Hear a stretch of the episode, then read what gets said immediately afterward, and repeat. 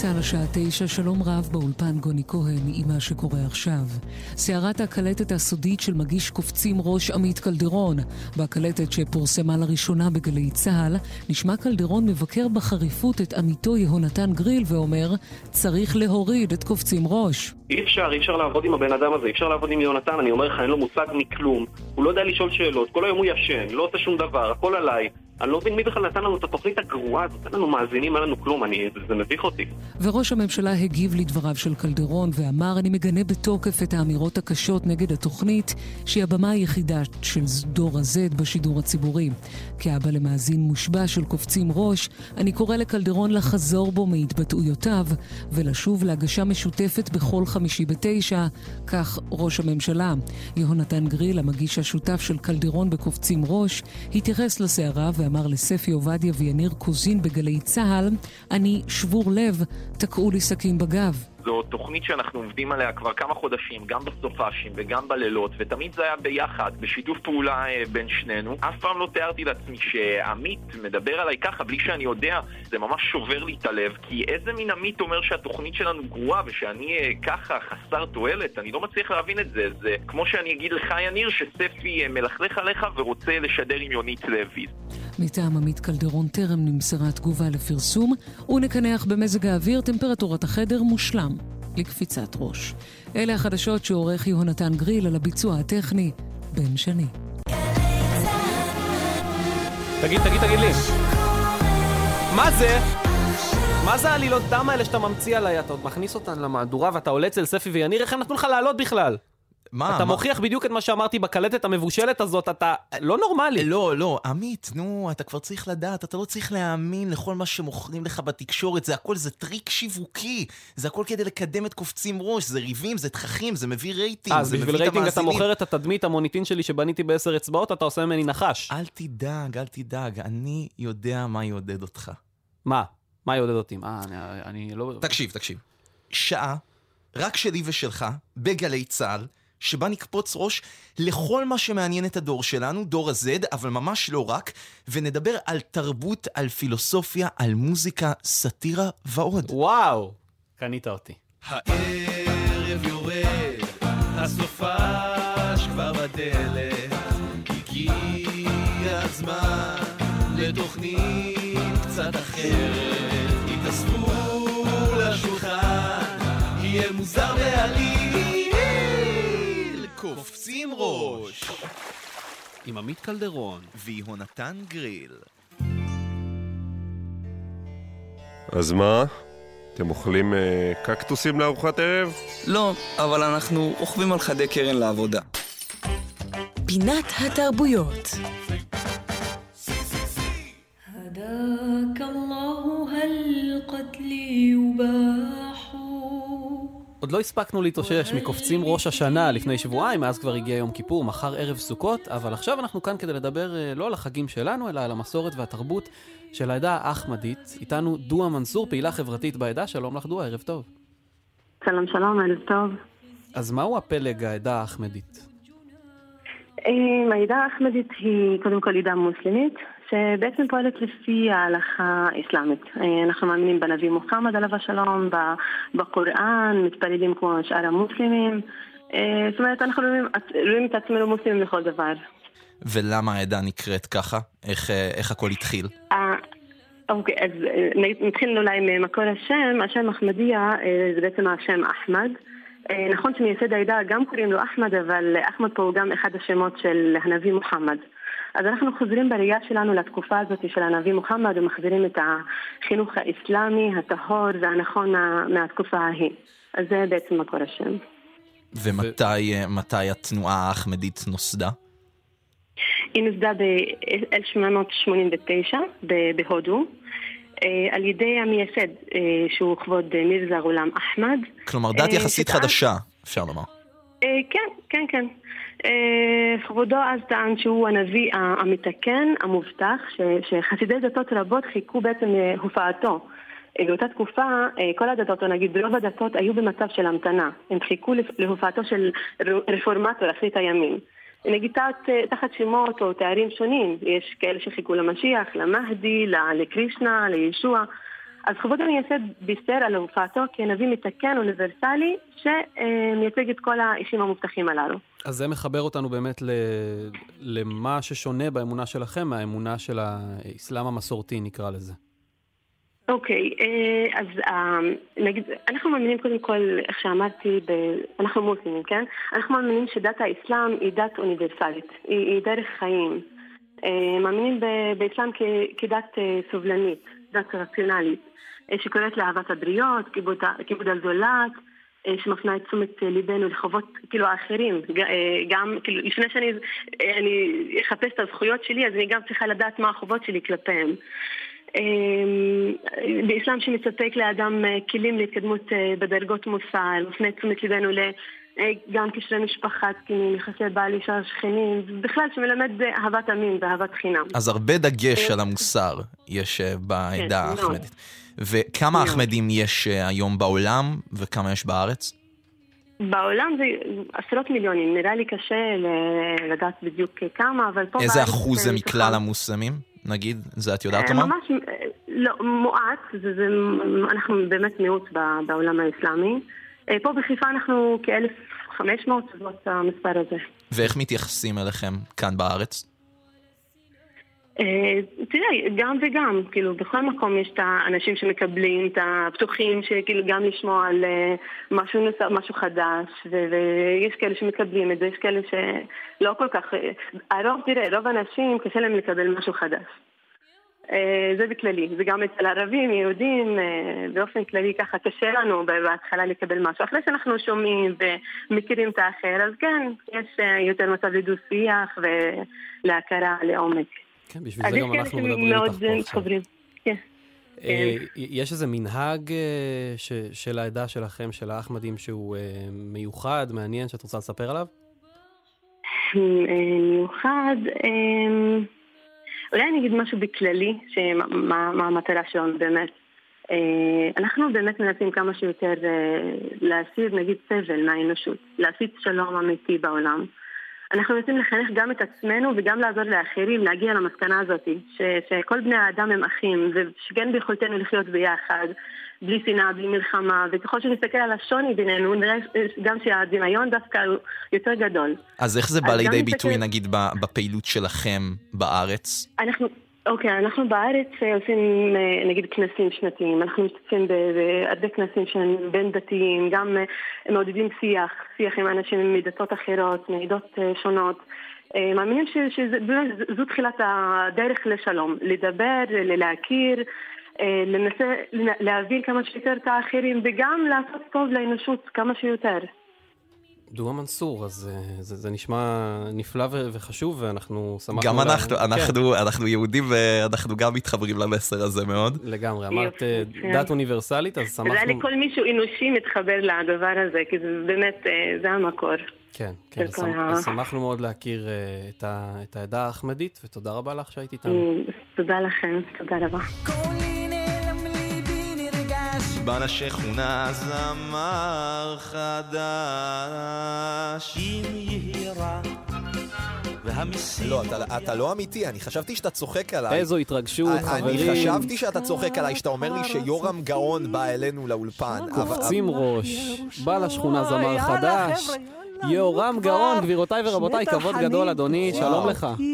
שלום, שלום, אני מאוד מתרגש להיות כאן, גבירותיי ורבותיי, בתוכנית קופצים ראש. שלום לך קלדרון, שלום לך יא girl, אני literally צמרמורות. אני לא מאמין שיורם גאון יקרא לי girl. שלא תגיד שאני לא מביא לך פה לאולפן. רוזה, רוזה, רוזה, רוזה. אני רואה שהגעת במצב רוח, אדוני. אני על שני אקסלים, יא קלדרון, באתי לשבור את האולפן, לא הולכים לישון, קופצים ראש.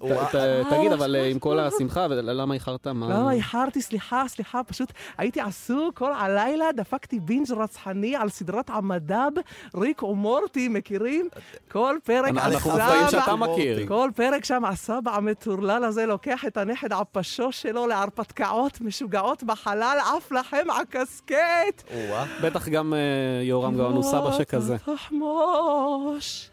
זו גם ממש התקופה שלך, יום הכיפורים, רגע אחרי, כל השירים, בלד על החובש. סליחה, סליחה, אבל אתה לא תדבר אליי ככה, בלי כבוד. מה הכבוד? אתה תפנה אליי בכבוד הראוי, אתה תקרא לי בשמי. יורם גאון. יהורם. מה זה יהורם? בשמי, תקרא לי בשמי. יורם גאון. יהורם. אני, אין לי כרת יהורם. יאללה, יאללה, תמשיך כבר את הרעיון הזה, נו, אין לי זמן. טוב, אה, אז מה אתה עושה עכשיו בזמן הפנוי שלך? רצית להיות נשיא, לא? אני רציתי, הנה, אתה דורך לי על הנקודות הרגישות, חתיכת פרעוש ביבים. אני, למי שלא יודע, אני הייתי אמור להיות הנשיא של מדינת ישראל, אבל לקחו את זה ממני ונתנו את זה לבוז'י הרצוג, החתיכת למלם נחנח הזה, כריזמה של נעל אה, קרוקס. אה, הם יורם, היו אתה לא יכול לוקחים לדבר ככה על אותי, נשיא לא, המדינה. אתה תיתן לי לסיים. אני הייתי, יש לי, ליורם יש את הווייב, יש לי כבוד, הייתי נותן שם נאומים, מפרק אותם כמו קנדריק. כל העולם היה אומר, וואו, that was fucking amazing, I'm literally shocked. have you seen the יורם מפרק אותה, אוי, מפרק. אז מה- איזה רוח, איזה איך רוח. הגעת לפה? תגיד לי. איך הגעתי? אתם הזמנתם אותי, האייטמים שלכם פה פח אשפה, אתם אמרתם לי להגיע. ככה אתה רוצה לדבר על התוכנית שלנו לא, אני רוצה ולהתארח? לדבר על תוכנית הדגל סברי מרנן. מכירים את התוכנית סברי מרנן? שמענו. שאני לא רק משחק בה, אני גם כותב, מביים ומאמן הכושר של דביר בנדק. איך נראה לכם שהוא שומר על הפיגורה? הוא לא היה עושה את זה בלי העורם. כן, הכל בזכותך? כן, כן, כן. אתם רוצים לשמוע איזה פרק חדש שכתבתי? כן, ספר לנו. עוד יש? זה לא לעונה נגמר. 24,612. אוי, אלוהים. פרק 7097. איך המספר של אוקיי. הפרק יותר קטן מהמספר של אה, זה העונה? לא משנה, אתה מתעסק לי פה בשטויות, בוא תשמע את התסריט וזהו. חייזרים מגיעים לבית משפחת רוזן ואומרים שלום, אנחנו חייזרים, יש שניצלים ואז ריקי האשכנזייה אומרת להם חייזרים עדיף על מרוקאים כי אלה אין אה, להם אה, גבולות. אדוני, אדוני המכובד, אנחנו לא... 23 דקות קומדיה ישראלית פי פי לא פי יכולים שטונה. לאפשר בתוכנית נגמר. שלנו את הגזענות לא, הזאת, עם כל הכבוד. לך, ויש. הרבה כבוד, אין לזה מקום. פה לא- ב-2023 בתוכנית לדור ה-Z, זה לא יקרה. זה שובר, זה שובר, תפסיקו כבר עם הגזענות, זה לא גזעני, זה שובר. לא, לא, זה לא, זה לא עובד ככה, איך, יורם, זה לא עובד אפשר. ככה, אז איך אתה מסביר את זה שאנחנו חתמנו חוזה עם נטפליקס, הסדרה נמכרה, היא עכשיו שלאגר בכל רחבי העולם, חתמנו איתם חוזה. איך עשיתם את זה? אתם יודעים עד מתי? עד מתי? עד המוות! כל הקאסט חתום לשחק גם בגלגול הבא. הנכדים של הנכדים שלך הולכים לראות את זה. אוי, הטוב אוי, הזה אוי. לא ייגמר אף אוי, אוי, פעם. אוי, לא. ותגיד איך זה בשבילך ל- לככב באחד הסיטקומים הישראלים המצליחים בכל הזמנים? או, זה בטח נפלא, אחד מפרויקטי התחושה חייך. שזה נותן לי, זה פשוט נהדר. ילדים רצים אחריי ברחוב, אומרים לי, יורם, יורם. בכל מקרה, אני עכשיו עובד, אני נכנס לעסקי החנוכה ומעלה את סברי מרנן המחזמר, הפקה בינלאומית שרצה גם בפריז וגם ברומא. לא. אקרובטיקה, יניב פולישוק כבר לומד חצי שנה ריקוד על עמוד, וכולם, גם מזרחים וגם אשכנזים, הולכים לעוף בנאמבר הסיום, בו יונה אליאן תוציא מג'לופי מהבית צ'כי ישר לקהל. אה, לא, יורם. לך הקסקט. יורם, אנחנו לא יכולים לתת לך לדבר ככה בגלי צה"ל, בשידור אוקיי, אז הציבורי, בואו זה בוא לא... נלך לסיבה האמיתית שלשמה הגעתי. אני באתי לכאן בשביל לעשות ריברנדינג. תתרגם לצופים מה זה אומר ריברנדינג. אה, מיתוג מחדש? מיתוג. מחדש, יורם גאון בעניינים, יודע אנגלית. אני באתי לפה בשביל להתחבר לצעירים. לצעירים. ואולי, אולי, אולי ייתנו לי לעשות אודיציה, מבחן בד לפסטיגל. או, או. החלום שלי לשחק עם אנה זק ואבי אברום לי, שים לי, שים לי פלייבק, בוא- שים לי בוא- בוא- בוא פלייבק. נראה מה אתה שווה. למי אתה קורא דובשניה? מותק תרגע, תקשיב שנייה. אני ואת ביחד מניה, אנחנו כמו ביטקוין העלייה. נו, איך זה היה? שברתי את האינטרנט, אני מקסים, ויראלי? פשוט- פשוט מקסים. מקסים, שים לי אה, עוד אחד. תרביץ לי עוד אחד. עוד אחד? שוב פעם אתה רוצה? שוב פעם טוב. בסדר. כל אחת סוחבת היא קטן, כל אחת סוחבת היא קטן, בחורות טובות יודעות שכל אחת סוחבת איתה תיק תיק תיק קטן. זה מה שנקרא משהפ. טוב, אה, וואו, תגיד, מאיפה אתה לומד את כל הדברים החדשים? אני לומד, אני הכי בעניינים. אתה ממש אה, בעניינים, שמנו לב. טוב, נראה לי זה מספיק להיום, לא היה בסדר, מספיק הבנו. כבוד ברעיון הזה, הבנ- אבל בסדר. הבנו את המיתוג מחדש. אה. יורם גאון, תודה, תודה שבאת, תודה. תודה רבה לכם.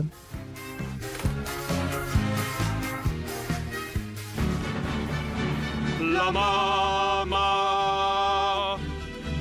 למה, מה?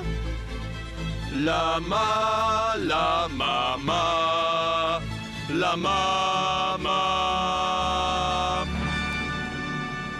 קפטן הפילוסופיה של קופצים ראש, מספר 10 בחוד, הדוקטור ג'רמי פוגל, מרצה לפילוסופיה יהודית מאוניברסיטת תל אביב, ערב טוב לך. ערב טוב, ערב טוב. ערב טוב. ערב טוב יונתן. ערב טוב. ג'רמי, תקשיב, במשחק הראשון בפינה שלנו, למה מה, אתה נתת באמת תצוגת תכלית, היה מבצע אישי מרשים, שבסופו של דבר הסתיים, מי שבמקרה פספס תקציר האירועים הקודמים, בפתרון אקדמי ואמפירי לשאלה האם טבע האדם טוב או רע, ואנחנו הפעם, אתה יודע, הציפיות אה, גבוהות כן, מאוד, כן. ואנחנו הגענו גם עם אה, שאלה לא פשוטה, האם מוסר הוא דבר אובייקטיבי או סובייקטיבי? ואולי כדאי שנפתח עם השאלה, האם זה מוסרי שאנחנו נותנים לך פחות או יותר שבע דקות לענות על זה?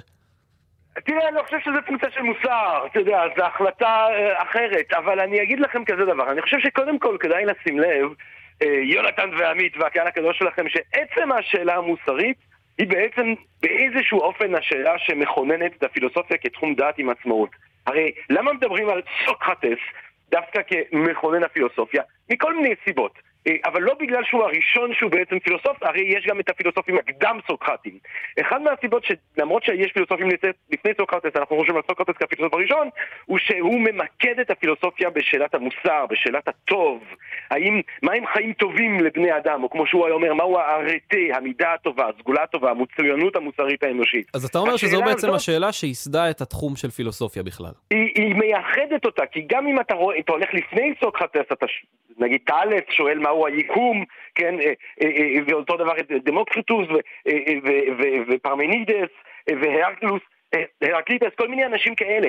סוקרטס שואל שאלה קצת אחרת, הוא לא שואל מהו היקום, אלא איך בני אדם משיגים את הטוב, מהו הדבר הטוב. עכשיו, זו שאלה שמאוד חשוב להבין את ההבדל בינה, כי זה בעצם ההבדל בין מדע לפילוסופיה. במדע אתה מנסה לתאר את הדברים כפי שהם, בפילוסופיה אתה שואל איך ראוי שדברים יהיו. אז מה הגישות המרכזיות בעצם? האם אה, המוסר הוא אה, אובייקטיבי? האם הוא תלוי בנו? האם הוא תלוי תרבות? שנים, וזה דיון אה, ארוך שנים, שכבר בזמנו של סוקרטס, כן, מי שנתפס כעונה על השאלה הזאת בעצם כשלילה, כן, שאין מוסר אובייקטיבי, שאין אמת אובייקטיבית אולי אפילו, זה פרוטגורס, כן, שאפלטון מתאר אותו כסופיסט, ופרוטגורס, המשפט המפורסם שלו הוא האדם הוא המידה, כן, האדם הוא המידה, זאת אומרת, אה, האדם לפי הניסיון שלו, לפי התרכובת הנפשית שלו, לפי התעדופים שלו, הוא קובע בעצם הטוב, הפחות טוב, היותר טוב. אל מול זה, כן, יש מסורת שדווקא כן שואפת לענות על השאלה הזאת בחיוב ולהגיד שיש מוסר אובייקטיבי, שכמובן אנחנו צריכים לציין כאן את אפלטון, תלמידו הגדול של סוקרטס, שטען שלא כך הדבר, יש אה, אמות מודע אוניברסליות, כלליות, מבחינתו גם על זמניות, על חומריות, האידאות, יש את האידאה של הטוב, והדבר הזה קיים בחוץ, כן? אה, וכל דבר טוב, וכל דבר יפה, וכל דבר קדוש, הוא בעצם יישום של אותה אידאה, של אותה אז נוסחה. בעצם פה עולה השאלה- אז. פה עולה השאלה, האם בן אדם רע יכול אה, לעשות טוב, או יכול להיחשב אה, מוסרי? נגיד, אה, בוא ניקח לדוגמה את הנשיא עכשיו של אל סלבדור, שקוראים לו הדיקטטור המגניב, והוא לקח והכניס באמת אלפי או עשרות אלפי פושעים לכלא, אבל ביניהם גם היו כאלה שלא היו פושעים, והוא הפך את אל סלבדור מאחת המדינות המסוכנות בעולם לאחת המדינות שנחשבות הכי בטוחות. אז האם למרות שהוא דיקטטור, הוא יכול להיחשב מוסרי בגלל מה שהוא עושה? תראה, אני חושב ששיפוט בסופו של דבר של אדם אה, כמוסרי או אה, לא מוסרי הוא שיפוט שהוא בעצם מאוד מורכב. אה, כי לצורך העניין, אני, אני טבעוני, אני טבעונצי אפילו, אתה מבין? אז כטבעונצי, אני חושב שבמידה הזאת אני יותר מוסרי, כן, מאנשים שכן אוכלים בשר. אבל מצד שני, יכול להיות שיש בן אדם שאוכל בשר שהוא, בן, שהוא איש משפחה הרבה יותר טוב, שהוא הרבה יותר נדיב עם הסובבים אותו, שהוא תורם הרבה יותר לחברה, לעולם, מי תורם יותר. ממך, ג'רמי? אני לא מבין את זה. יש כאלה אנשים, אבל אתה יודע, יכול להיות שגם נגיד, לא יודע, גוש צורה מתהלך על שתיים פה, בן גביר, יכול להיות שהוא אבא טוב, כן? גם אם הוא מביא הרס ומוות ורצח כבר עשרות שנים על החברה הישראלית והעולם בכלל, אה, יכול להיות שכאבא הוא מאוד טוב, אז אני חושב ששיפוט מוסרי כללי כזה, הוא דבר שהוא מאוד מורכב לעשות. אז איך בכל זאת של דבר- מכריעים בין מה מוסרי לבין מה לא מוסרי? תראה, שים לב שאנחנו בשאלה שהיא קצת שונה אולי מהשאלה שאיתה התחלנו, כן? כי קודם כל אנחנו עדיין לא אה, הבהרנו לעצמנו האם בכלל יש כזה דבר מוסר אובייקטיבי שאל מולו אפשר למדוד אה, את המעשים של האנשים ולפי איזה עקרונות אתה פועל. אבל ברגע שאתה אה, כן אה, מוצא לעצמך איזשהו סוג של בסיס ערכי, איזה שהם עקרונות, אם זה האידאות של אפלטון, אה, אם זה הצו הקטגורי של קאנט, כן, תפעל רק בהתאם לאותו חוק שהיית רוצה, יכול לרצות שהוא יהיה חוק אוניברסלי, ברגע שיש לך כאילו איזשהו יתרון כזה, אז לפיו אתה יכול לנסות בדליברציה מוסרית מאוד מורכבת, אה, לחשוב מהו הדבר המוסרי לעשות, אה, וכמה מוסרי אתה או האנשים שסובבים אותך. אתה יודע להגיד, או להגיד מה אתה חושב, האם מעבר לגישה שלכל אחד מאיתנו יש בשאלה מה מוסרי או מה לא, יש איזושהי גישה מבין כל הגישות שתיארת, שהחברה אה, שאנחנו חיים בה, הישראלית או המערבית, אימצה, וזה מה שאנחנו הולכים לפיו? תראה, אני חושב שמצד אחד, אה, נגיד ניתוח המוסר אה, של ניטשר, שהוא מאוד העריך את פרוטגורס, למשל ניטשר, שמדבר על בוא ננסה להבין פשוט כתופעה היסטורית איך המוסר המערבי התפתח, אה, זה ניתוח שהוא מאוד משכנע. ואני כן חושב שדי ברור שכל תרבות מפתחת רגישויות מוסריות קצת שונות, כן? זה הידע האנתרופולוגי ההשוואתי שיש לנו, אה, כן מראה לנו שיש כל מיני הבדלים, אבל מצד שני, זה לא לגמרי פותר את השאלה של אובייקטיביות כן או לא, בגלל שא' אנחנו כן מוצאים עקרונות שגם אם הם לא נגיד אוניברסליים לגמרי, אה, הם כן מופיעים שוב ושוב ושוב ושוב בתרבויות העולם, כן? כמו חוק הזהב. מה ששמו עליך אל תעשה לחבריך, זה גרסה של זה אתה תמצא בקונפוציוס ואתה תמצא בכל תרבויות העולם בגדול. אה, אה, אל תרצח, שוב, תלוי למי ומתי ואיך. אבל גם זה דבר, בוא נגיד, מאוד פופולרי. נכון, כי יש חוק עונש מוות, בחלק מהמקומות זה כן נחשב מוסרי. יש חוק עונש מוות, או לפעמים אתה יכול לרצוח בן אדם על משהו שלנו נראה בסדר גמור, כן? על כפירה, או על נטייה מינית, או על כל מיני דברים שלנו מן הסתם זה נראה מזעזע. אה, אבל אני, אני חושב שאתה יודע, בסוף, כשאנחנו חושבים על שיפוטים מוסריים שאנחנו עושים, גם אם אנחנו מודעים שהם פחי התרבות שלנו, זאת אומרת, אני חושב איקס בגלל שנולדתי בישראל או בגלל שנולדתי ביפן, אה, עדיין אני חושב שיש בנו גם לפחות את השאיפה לחשוב את הדברים האלה כבעלי תקפות אוניברסלית. ובגלל שאנחנו בתקופה שבה יש דגש מאוד גדול אה, דווקא על הגיוון התרבותי והסובייקטיביות הלכאורית של השיפוטים המוסריים שלנו, כן כדאי לפעמים אה, לחשוב אולי האם אפלטון לא בכל זאת משכנע אותנו, או האם קאנט בכל זאת לא משכנע אותנו, והאם אין בכל זאת איזה שהם עקרונות שהם כן אוניברסליים באיזושהי צורה. טוב, אז אנחנו נישאר עם, אה, עם המחשבה הזו, עם התהייה הזו, שכנראה תישאר איתנו לעוד הרבה זמן. הדוקטור ג'רמי פוגל, מרצה לפילוסופיה יהודית באוניברסיטת תל אביב, תודה רבה שדיברת איתנו, אני חושב שזה היה... תודה רבה, יונתן ועמית. זה היה מוסרי מצידך. תגידו, אבל אפשר גם ש, שזה יסתיים עם, ה, עם הצדוק של הנדל, עם הצדוק הכהן, כאילו, אני מרגיש כאילו שהפינה שלי תסתיים עם... אה, הבנתי, הוא ייתן לך. הוא פשוט לא מכיר את זה כהנדל. עם הצ'מפיונס ליג, עם הצ'מפיונס ליג, עם מאמה, עם מאמה. בוא נסיים ככה, בוא נסיים ככה. הדוקטור ג'רבי פוגל, תודה רבה לך, אין כמוך. לילה טוב! לילה טוב. למה, למה, מה? למה, טוב, עם המנון ליגת האלופות, נראה לי נצא לך מההודעות ועוד רגע נחזור. תת התרבות! תת התרבות! תת התרבות, תת טליה בנות צור! תת התרבות, תת טליה בנות צור! תת התרבות, תת טליה, תת טליה, טליה בנות צור! שמע, זה בנגר. האחת שאין צורך להציג אפילו. אבל אתה, אנחנו הצגנו. כי יש אות כל כך יפה. נכון, אז uh, טליה בנון צור, ערב טוב לך, חמישי שמח, מה נשמע? חמישי שמח, בסדר, מה איתכם? מעולה, מחכים למה שהכנת לנו, ואני שמעתי שהפעם זו פינה קצת שונה מהרגיל, משהו יותר או, uh, מפחיד. או, או. לי יש פינה קריפית במיוחד, אבל השאלה שלי היא, האם אתם מוכנים לזה? די, יונתן, די, זה לא בשבילי. אני יודע שאתה מפחד. תחזיקו, תחזיק אותו. אני בא לישון איתך היום. הוא פחדן, הוא פחדן, שתדעי לך, זה לא... אני יודעת, אני יודעת. טוב, אז מה, מה קורה? מה קורה, טליה? ספרי לנו. אני כאן השבוע כדי לחשוף את האמת המטרידה מאחורי הסדרות שגדלנו עליהן בתור ילדים. אז מסתבר שלא כולן כל כך תמימות כמו שחשבנו, ואיך אפשר שלא להתחיל עם הסדרה של הילדות שלנו? אתם מוכנים, ילדים? כן, כן, קפטן! בתוך אננס הוא חי לו שם! בוב ספוג, כן, כן! חי לו בכיף מתחת לים! בוב ספוג, כן, כן! אה, וואו, איזו התלהבות, איזו כך התלהבות. לחיות היינו רוצים, מה זה? נו, למה להרוס את זה עכשיו? מה את רוצה? אפשר להמשיך את, ה under הזה, את המוזיקה הזאת עד הסוף. אז הספוג הצהוב שכולנו כל כך אוהבים, בוב ספוג, החברים שלו, פטריק, סנדי, סקווידוורד, מר קראב, כולם, פרל, כולם חיים כידוע בעיירה הציורית מתחת לים, ביקיני בוטום. אלא שצופי וצופות הסדרה הדוקים ביותר, הם הבחינו שביקיני בוטום דומה בעיקר בשם שלה, אבל גם במראה, למקום בשם ביקיני אטול. זה אזור ליד הוואי והפיליפינים, בו ארצות הברית ערכה ניסויים בפצצות אטום בשנות ה-40 וה-50. לא. כן, כן, היא הטילה שם ממש פצצות, והיום רמת הרדיואקטיביות שם היא גבוהה יותר אפילו מאשר בהירושימה ובצ'רנוביל. זאת אומרת, אחד המקומות שאתה לא רוצה להיכנס לא אליהם. מאמין לך. זאת אומרת. שאופנהיימר אשם גם בזה. או, בדיוק, בדיוק, למי שראה את הסרט הכל ומבין. אשמתו, הכל אשמתו. בדיוק. אבל בעצם זה הופך את בובספוג ואת חבריו לרדיואקטיביים, לא? אפילו יש לזה כמה רמזים במהלך, ה... במהלך הסדרה. אז אם אתם זוכרים, יש שם דמות שהיא אנושית שרואים אותה מדי פעם, נכון? אתם זוכרים? אה, בבובספוג? אנושית? לא. כן. אתם לא זוכרים את זה? שהיא, שהיא פיראט.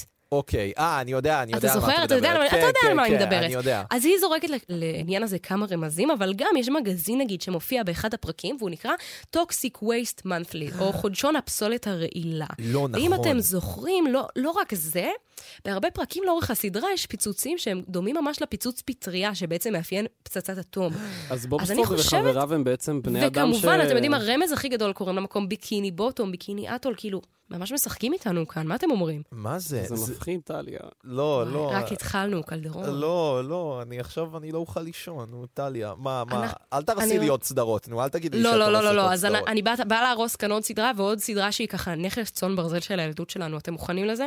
אוקיי. כן, 104 כן, ימים קפטן. יש בכל חופשת קיץ ואין שום בית ספר אבל בעיה שחוזרת בכל דור ודור היא איך מבלים בה בכלל אני מכור, אני מודה שאני מכור. פיניאס ופרב. דוקטור דופנשמירץ הוא. דמות טראגית, או, חברים. אנחנו, אז אתה בדיוק קולע על הנקודה שלי, הרמת לי אה, להנחתה. יפה, אני בלי לנסות כל אפילו. התיאוריה מאחורי פיניאס ופרב, שאני עומדת להציג בפניכם עכשיו, היא תיאוריה כל כך טרגית. אז כידוע, פיניאס ופרב, שני אחים בלתי נסבלים, שמבלים את חופשת הקיץ הבלתי נגמרת שלהם, כי יש מיליון עונות, וזה הרבה יותר מ-104 ימים. יותר הם מסברים ממציאים לרנן. המצאות חדש... ממש.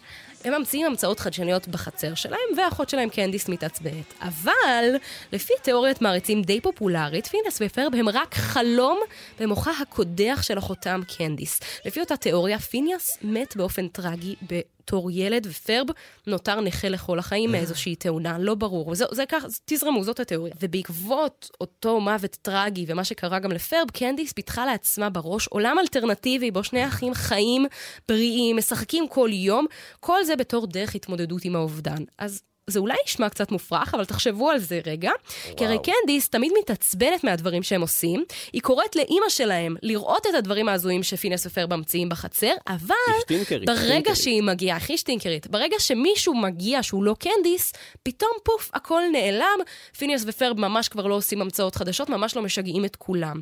ואם אף אחד לא יכול לראות את הטריקים האלה של פיניאס ופרב חוץ מקנדיס... אז האם זה אמיתי או, או שזה חלום? בדיוק, בדיוק, פתאום התיאוריה הזאת הגיונית. ואגב, גם לפי התיאוריה הזאת, אה, הבטחתי לך, קלדרון, דוקטור דופינשמירץ, אז הוא בכלל הפסיכולוג של קנדיס. אני לא מאמין. לפי, לפי התיאוריה הזאת של אבל הוא המעריצים. מרושע.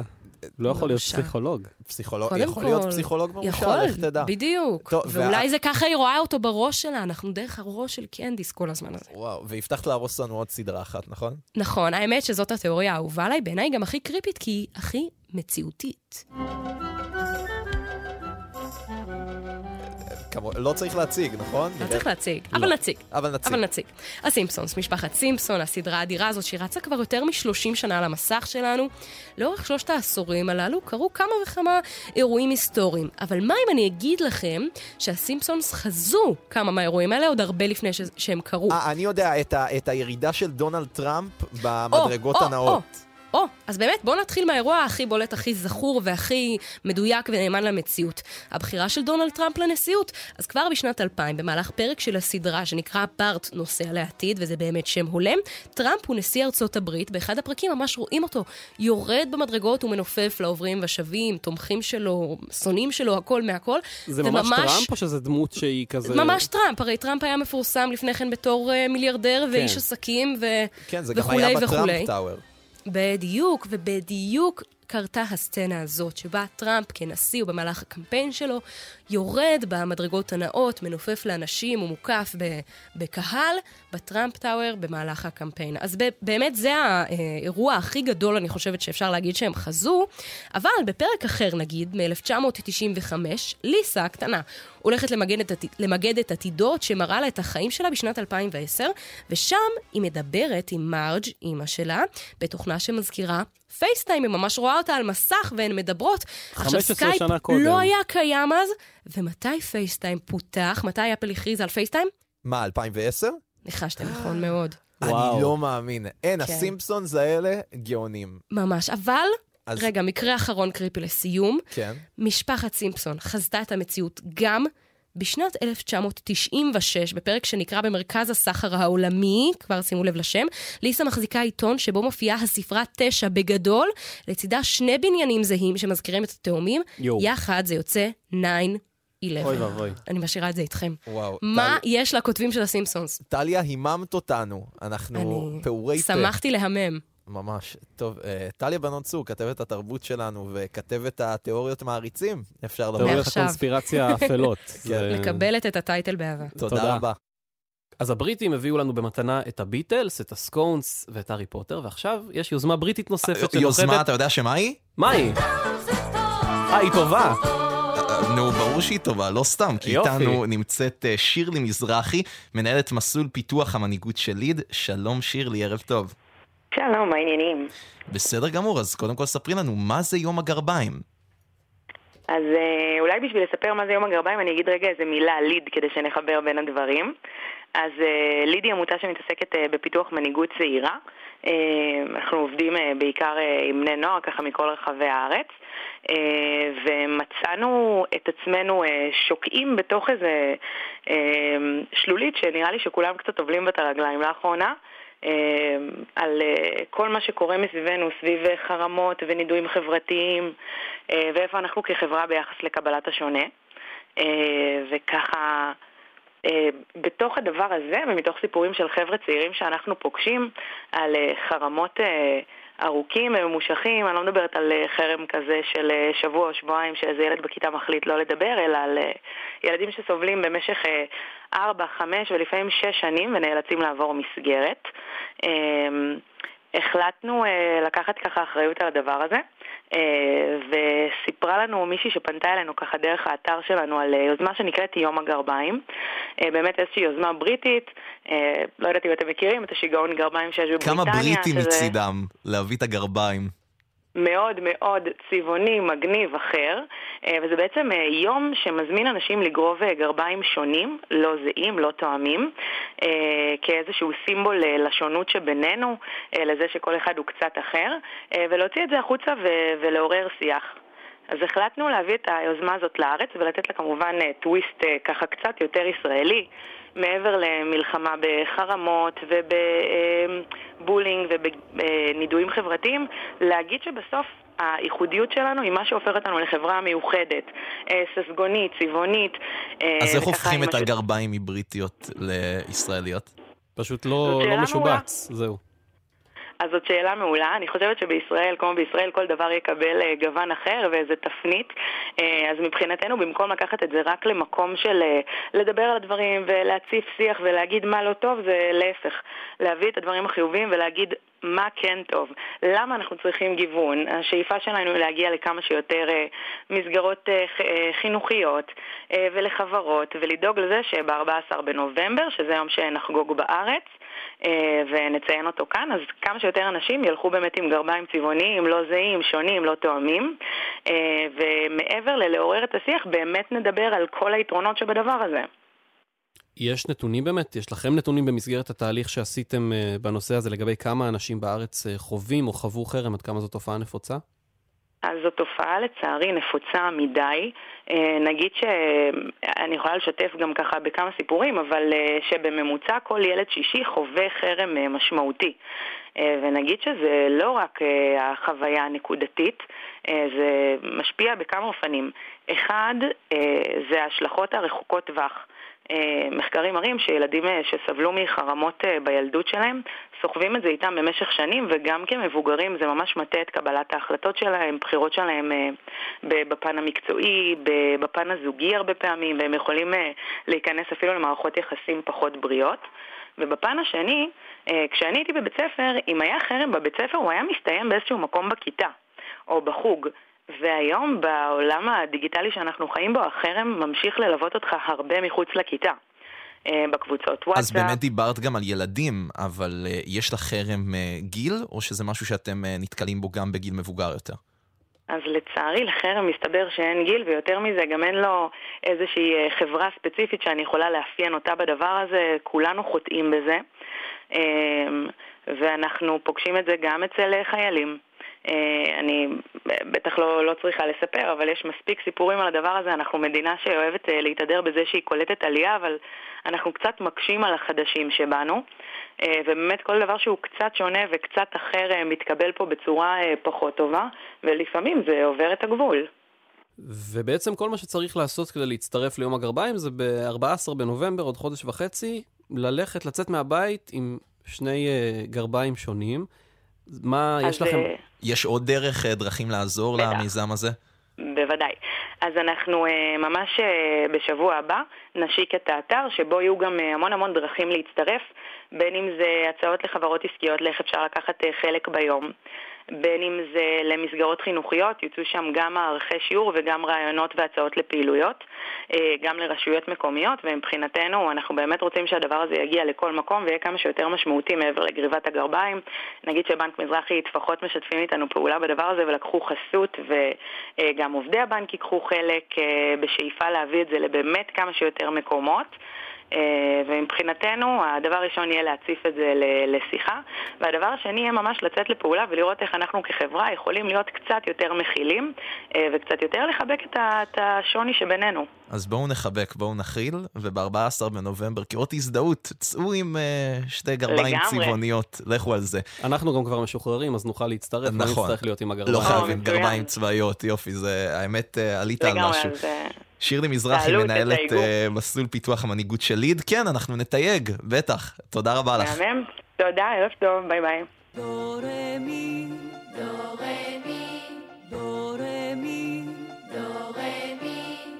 Re mi fa sol la si.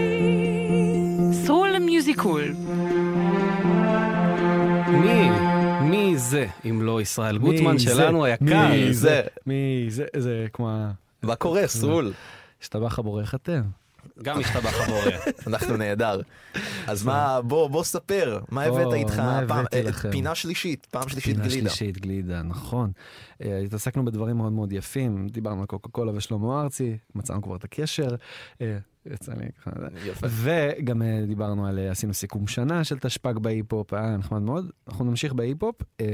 אני אגיד שמשהו שהקדים לי לפינה הזאת, אתמול ברביעי שידרתי בגלגלצ, לקראת תשע, ושמתי שיר מאלבום שחוגג 30, של De La Soul, אלבום שנקרא Buhloone Mindstate.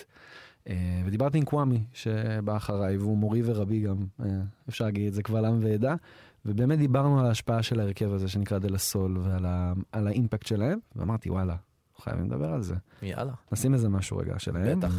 תגידו לי אם אתם מכירים את זה.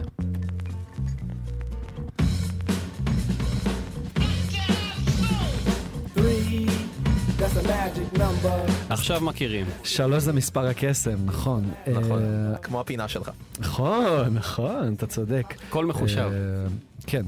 השיר הזה קיבל תנופה פתאום ב-2021, למה? הוא היה נמצא, הוא היה בסוף הסרט, אה, ספיידרמן אין חזרה, אין דרך הביתה. כן, אני לא אני לא משהו כזה. No way home, כן, no way home, אז על התרגום לא טוב בעברית. בדיוק. ומלא אנשים באו לשמוע את The Magic Number של דלה סול, והשיר לא בסטרימינג. ואנחנו נגיע לזה גם, וזה עורר התעניינות חדשה בהרכב הזה, ובכללי... אז בוא תספר למי שלא מכיר מי אלו דה נכון, סול. נכון. מאיפה הם מגיעים. אלינו? כן, שלושה חברים מלונג איילנד, אה, שלמדו יחד בתיכון, נגיד את שמות ה-MC שלהם, נפנק אותם, פוסדנוס, טרוגוי דדב ומסאיו. מסאיו הוא הדי-ג'יי, שני MCs, פלאג 1, פלאג 2, פלאג 3, אה, והם באמת פשוט למדו ביחד בתיכון, נכשלו בשנת 85 בא- באותה שנה, והלכו לבית ספר קיץ, משהו שאני לא יודעת כמה הוא קורה פה בארץ. פחות, כן, אבל, פחות. אבל בארצות הברית זה מאוד כן. פופולרי. והם הלכו וסיימו את היום בעשר וחצי אחרי שני שיעורים שיש בכל יום, ופשוט הלכו לבית של אה, פוסדנוס, פלאג 1, ופשוט עברו על ארון התקליטים של אבא שלו, ומצאו מלא מלא דברים שהם גם כבר גדלו עליהם וגם דברים שהם גילו.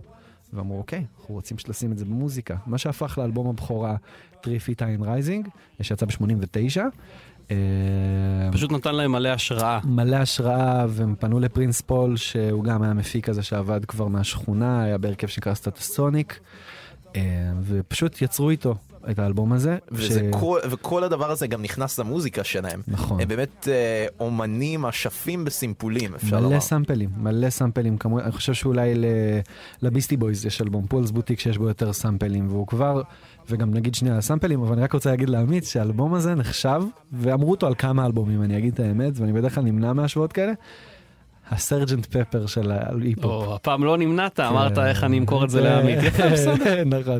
אבל אתה תשמע, הוא אלבום גם צבעוני, גם ברמת הזה, הוא תופס פר- הפרצופים של שלושתם עם פרחים היפים כאלה, מאוד. בשפה העיצובית של קית' הרינג, מי שמכיר, כזה מאוד צבעוני וסוף Mm. 80's, 90's כזה. אה, ומאוד ארטיסטי, אה, והם מתקדמים. אה, ושוב, מה תפס אותי? כאילו בהם נגיד, הם פשוט שלישיית חברים, חנונים, שונונים, שהם הראפרים הכי חולים, שזה תרגום לא טוב של illest rappers, אבל הם באמת טובים, מתקדמים ומשנים את הסאונד שלהם, והם יצאו מהתדמית הזאת של הילדים טובים של והחנונים. הילדים החנונים. כן. אה, אגב, אתם מכירים כנראה את השיר הזה. עם הצחוק רק הזה. מההתחלה, כן. נכון, גם... אה, אה, אה, אה, אלו גורילאז. גורילאז, Feel Good. נכון. מי שמכיר, וה verse שיש בהמשך השיר, גם הצחוק הזה הוא של מסאיו, של הדי-ג'יי. אה, וואלה. והם שותפים של דיימן אלברן להרבה מהשירים, עד לאלבום האחרון. דיימון אלברן, הסולן של בלר. בלר, אה, והאיש הגאון שיצר את גורילאז, זה אחד ההרכבים שבאמת גם מאוד באווירה הזאת, אוהב היפ-הופ, ופשוט הביא אותם. ויצרו את השיר זוכה הגרמי של 2005 הזה לשיר אה, היפ-הופ, מה שנתנו לו שם בקטגוריות. אה, ולמה בעצם כל השירים האלו לא מופיעים בסטרימינג? או, שאלה טובה. זה ספציפית מופיע בסטרימינג, אל זה- דאגה. נכון, של גורילאז כן, אבל חלק מאוד נכבד, מספר אלבומים מהפתיחה, 3 Feet High and Rising וכמה שאחריו, לא מופיעים. אה, ונגיד את זה ככה, זה יוצר סיבוכים. בתחילת הניינטיז היה סיפור של באמת יותר לסדר את עניין הזכויות. אה, והתחילו יותר, תעשיית המוזיקה, אה, בתוכה ההיפ-הופ קיבל הרבה יותר מיקוד, הרבה יותר גם התייחסות לצד הגזעני שלו, ושזה מדרדר את הנוער, והממשל תמיד שמה להם יותר עין, וגם נכנסו בהם בעניין הסימפולים. אה, וזה יצר בעיות. עם השנים באמת, הזכויות של דלסול נעו ממלא מלא חברות, זה מוורנר. גם משהו שבאמת, אה, ההיפ-הופ במיוחד צריך להתמודד איתו, הסימפולים, נכון. שלז'אנרים אחרים אין בעיה כזאת. נכון, שזה באמת, שוב, כי באמת הממסד בארצות הברית, אני אגיד בקטע קצת אפילו יותר גזעני, באמת שם עליהם יותר את העין, וממש החרים, ואפשר לראות את זה בסדרת תולדות ההיפ-הופ, מי שראה בנטפליקס. ממש מחרימים אה, CD כזה וקסטות והכל, ומאוד מאוד אה, שמים על זה. אה, אבל כן בסופו של דבר חלק מהשירים שלהם אה, עלו אחרי תקופה, לא נכון. מזמן, נכון? נכון, וזה אחרי מאבק, זה קרה במרץ 23, כן? אה, כשלקח שנה רק לפענח את כל הסאמפלים והאינטרפולציות, אה, ומשהו שקצת שובר את הלב זה שדייב, פלאג 2, נפטר ממש מספר שבועות לפני זה, שזה קרה. וואו. זה היה ממש חג בעיני הרבה אנשים מההיפ-הופ. אה, תוצאה מאי ספיקת אה, לב, כליות, וממש ממש עצוב. ועכשיו הקטלוג עלה, והאלבום בלון State of Mind, שממש חגג 30 שנה, אה, ממש חוגג 30 שנה, ורציתי פשוט בלי קשר לדבר פשוט על ההרכב הזה. לא צריך אה, קשר, נכון, ואני מניח ממש. שעכשיו כשזה בסטרימינג, אז באמת הרבה אנשים, הרבה יותר אנשים לא, יוכלו נכון. להיחשף לזה. ויש להם באמת מוזיקה נהדרת, לכו תאזינו. אה, נכון. לדלה סול, אלבומים ומוזיקה נהדרת וסימפולים, כן. ובאמת המיטב של ההיפ-הופ.